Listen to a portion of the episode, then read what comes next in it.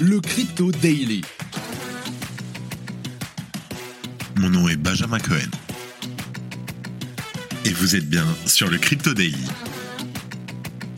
Le podcast qui traite de l'actualité crypto, NFT et métaverse. Dans vos oreilles, chaque jour, du lundi au vendredi. Salut, j'espère que tu vas bien. On se retrouve tout de suite pour un nouveau résumé de l'actualité sur le Crypto Daily. Fun fact, Bitcoin vient de dépasser Meta en market cap. Aujourd'hui, on va parler de Binance qui a annoncé que la BNB Chain, donc sa propre blockchain, serait désormais desservie par son propre réseau d'Oracle. Ce dernier apportera des flux de données continus aux différentes applications du réseau et devrait à terme être déployé sur de nouvelles blockchains. De quoi faire de l'ombre à Chainlink. Au Royaume-Uni, les actifs crypto sont désormais reconnus comme un instrument financier légal. C'est ce que viennent de décider les législateurs de la Chambre basse du Parlement en votant mardi un projet de loi sur les services des marchés financiers. Ces changements visent surtout à inclure les stablecoins dans les produits financiers réglementés au Royaume-Uni. Et pour finir, on va terminer les conseils du rapport qui a été soumis au gouvernement français sur le métaverse. Mais avant tout ça, et comme d'habitude, le coin du marché. Here comes the money. Here we go. Nous enregistrons cet épisode, nous sommes le 27 octobre 2022 et il est 13h. Alors, nous avons une journée où on stagne, on a acquis la baisse, c'est-à-dire que les cryptos n'ont pas reperdu les 5, 6, 7, 10% qu'ils ont gagnés hier. On a un market cap global qui se soutient à 995 milliards de dollars. Un bitcoin à 20 600 dollars en légère baisse de 0,5%. Un Ether en hausse de 0,3% à 1550 dollars. Un BNB qui n'a pas bougé. Enfin, en tout cas, voilà, ça ne bouge pas. On a du plus 0,01, plus 0,5, moins 0,2. On s'ennuie, mais au moins, on valide la hausse d'hier. Et ça, pour l'instant, c'est bien. On note quand même le Dogecoin qui est en hausse sur 24 heures de 10,7% ce qui est dû à l'annonce que euh, le rachat de Twitter est officiel et a été finalisé par Elon Musk. Allez, tout de suite, on passe aux news. Et en première news, on va parler de Binance qui lance son propre réseau d'Oracle et se place donc en concurrent direct du grand Chainlink. Alors Binance, le plus grand exchange de crypto-monnaies au monde, a annoncé aujourd'hui qu'il se dotait de son propre réseau d'Oracle.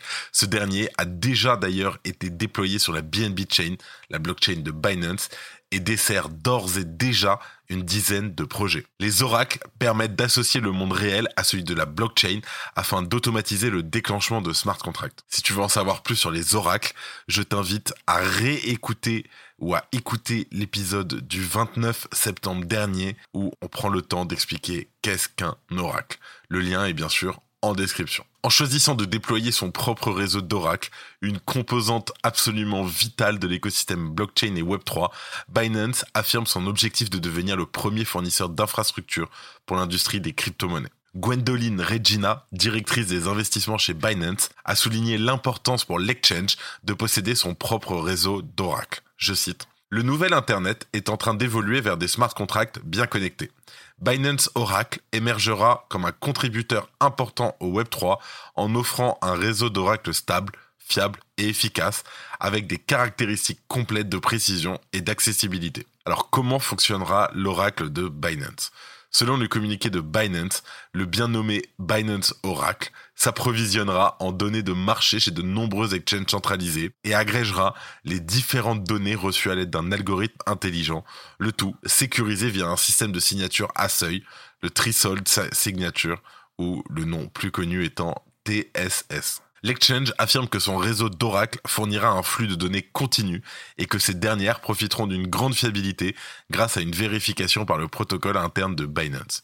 De plus, chaque région géographique sera desservie par son infrastructure locale dédiée, comme le précise le communiqué. Je cite Cela signifie que vous serez en mesure d'accéder aux meilleures sources en temps réel. L'architecture des composants de Binance Oracle garantit que le système peut fournir en permanence les données dans tous les scénarios extrêmes.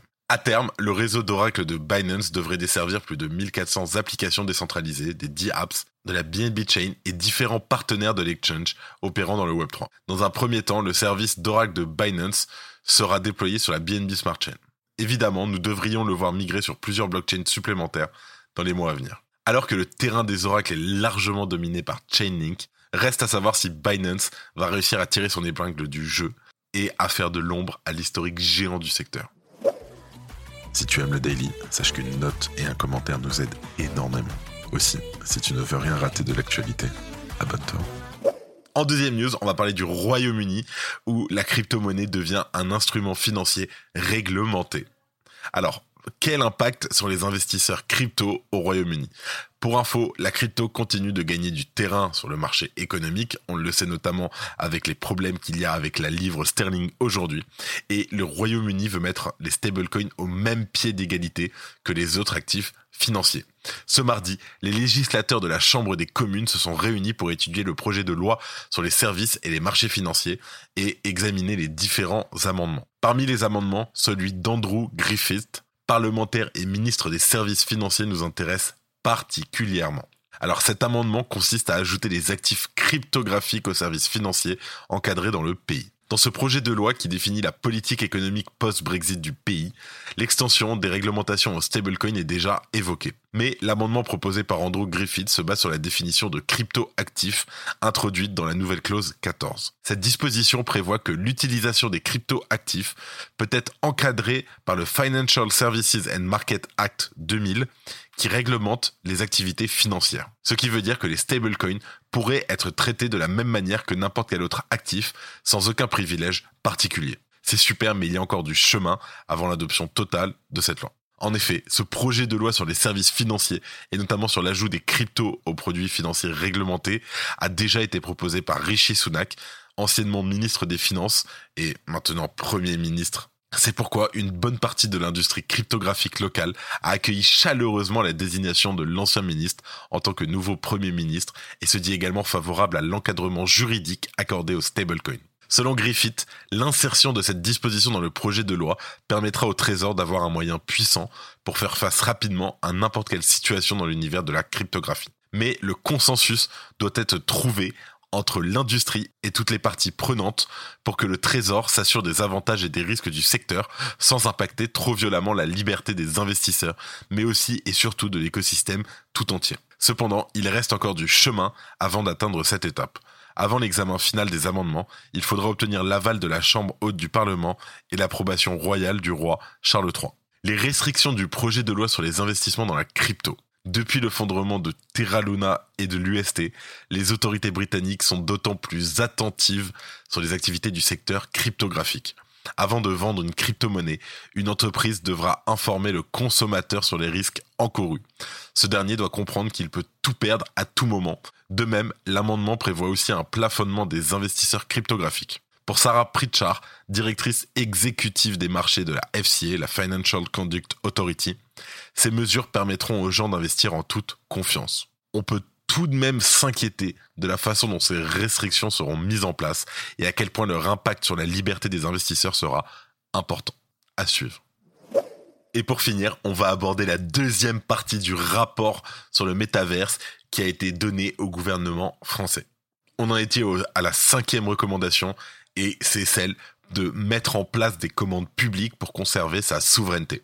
Alors, pour éviter que les projets culturels français soient accaparés, le rapport pointe que, je cite, les métaverses s'inscrivent dans une politique de démocratisation de la culture et laissent entrevoir des perspectives économiques majeures pour l'ensemble des filières qui y sont attachées. Alors comment incarner ce changement? D'abord, car le métaverse permet d'être connecté avec le monde entier, et donc de pouvoir diffuser et échanger davantage de contenu avec les autres parties du globe. Une occasion de faire voyager la culture française hors de ses frontières. L'émergence de leaders mondiaux français dans ce secteur, porté par les commandes publiques, permettra d'éviter que certains acteurs comme Netflix s'accaparent une partie importante du 7e art français.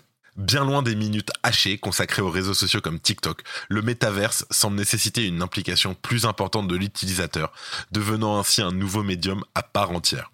Une nouvelle formation d'art immersif fera également son apparition, impactant le monde du théâtre, de la danse et du cinéma. Avec sa forte culture, la France se positionne en force pour ce nouveau mode de création et de diffusion. La sixième recommandation porte sur les protections des données personnelles. Comme tu le sais, l'Europe se veut à la pointe du respect de la vie privée et de la protection des données au travers de nombreux textes et règlements comme le RGPD, le DSA, le DMA ou encore le AI Act. Il est essentiel de se pencher sur leur adaptabilité au métaverse il est utopiste de penser que ces nouveaux mondes ne seront pas le futur terrain de jeu des annonceurs et de la publicité. Il est donc important d'imaginer comment préserver les données personnelles de ces futurs utilisateurs. Des solutions cryptographiques existent et continuent d'être développées, basées par exemple sur les Zero Knowledge Proof, les ZK. Notamment, elles pourraient bien être une des solutions. Je te mets un très bon article qui explique qu'est-ce que les ZK ou les Zero Knowledge Proof fait par les amis de Cryptost. Cependant, les acteurs du Web3 et de la crypto soulignent que cette protection des données personnelles pourrait ne pas être compatible avec le développement de la régulation et notamment du règlement européen MICA qui oblige sous certaines conditions les utilisateurs de crypto-monnaies à dévoiler de quelle wallet ils sont propriétaires. De plus, le développement de casques, lunettes ou encore scanners va poser des problèmes de captation de données cognitives comme les émotions, les réactions, les regards. Et bien entendu, il faudra adapter ou créer de nouveaux textes ou règlements spécifiques, comme a pu d'ailleurs le faire le Chili. Ensuite, comment surveiller ces nouveaux mondes virtuels? Des outils et des méthodes d'analyse existent déjà et sont utilisés par tous les acteurs de l'écosystème des crypto-monnaies. Les plateformes d'échange utilisent des outils comme Chainalysis ou le français ScoreChain pour noter les crypto-monnaies déposées sur leur plateforme afin de savoir si ces dernières ont été impliquées dans des piratages, rançons, blanchiment d'argent, financement du terrorisme, etc. La France experte en ce qui concerne la taxation, doit développer les moyens de surveiller ce qu'il se passe dans ces nouveaux mondes, bien entendu, tout en respectant les données personnelles des utilisateurs. L'avantage des mondes ouverts et de la blockchain est la transparence. Il est ainsi possible de suivre toutes les actions effectuées sur la blockchain, on appelle ça on-chain, afin de pouvoir en tirer des conclusions.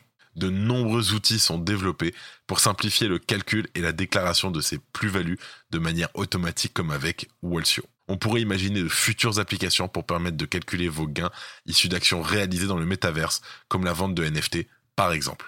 Ensuite, investir dans la recherche et mais aussi dans la formation.